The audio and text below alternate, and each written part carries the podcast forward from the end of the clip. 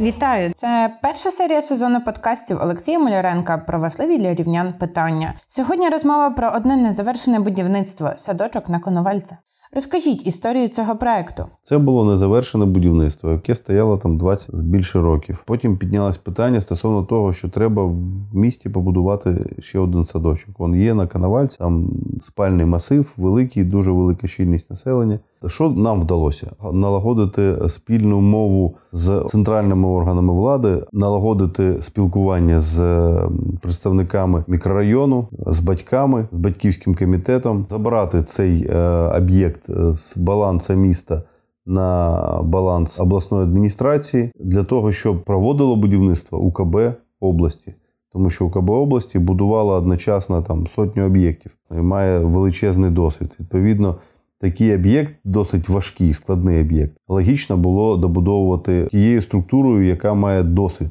Виділені були перші кошти з обласного бюджету 3 мільйона. Розпочались будівельні роботи. Перші 3 мільйона вони якраз таки пішли на те, щоб зробити певну реконструкцію, певну підготовчу будівельні роботи. А тобто їх витратили. Треба продовжувати було далі. Об'єкт потрапив у фінансування з Державного фонду регіонального розвитку. На об'єкт було виділені там перші 22 мільйона гривень вже у 2019 році. Але потім це припало на зміну влади. Було прийнято рішення про припинення будівництва даного садочку.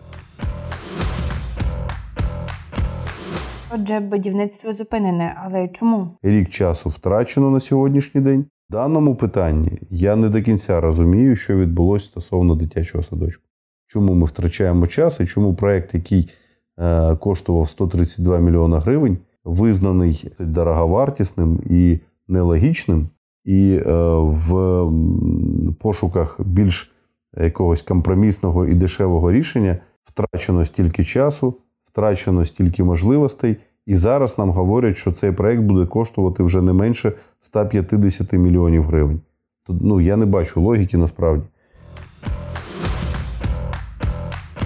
Що було і є найважчим у цьому проєкті? Питання дитячого садочку на Канавальця є дуже резонансним і дуже болючим на сьогоднішній день для нашого міста. Це великий і складний в чомусь проект своїй реалізації, тому що завжди важко щось починати, а тим більше починати те, що хтось починав до тебе 20 років назад. Але ми зробили, показали результат, розпочали реконструкцію, розпочали добудовувати, і, на жаль, втрачено на сьогоднішній день багато часу.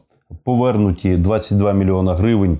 В державний бюджет в минулому році, і вони не були витрачені на цей дитячий садочок. На жаль, мені дуже хотілося би, щоб садочок на Канавальця був збудований за рекордно короткий термін часу. Я впевнений, що для всіх зрозуміло, які важливі соціальні питання вирішують дитячі садочки, і з точки зору освітнього процесу, і з точки зору можливостей додаткових для батьків реалізовуватись в житті, працювати.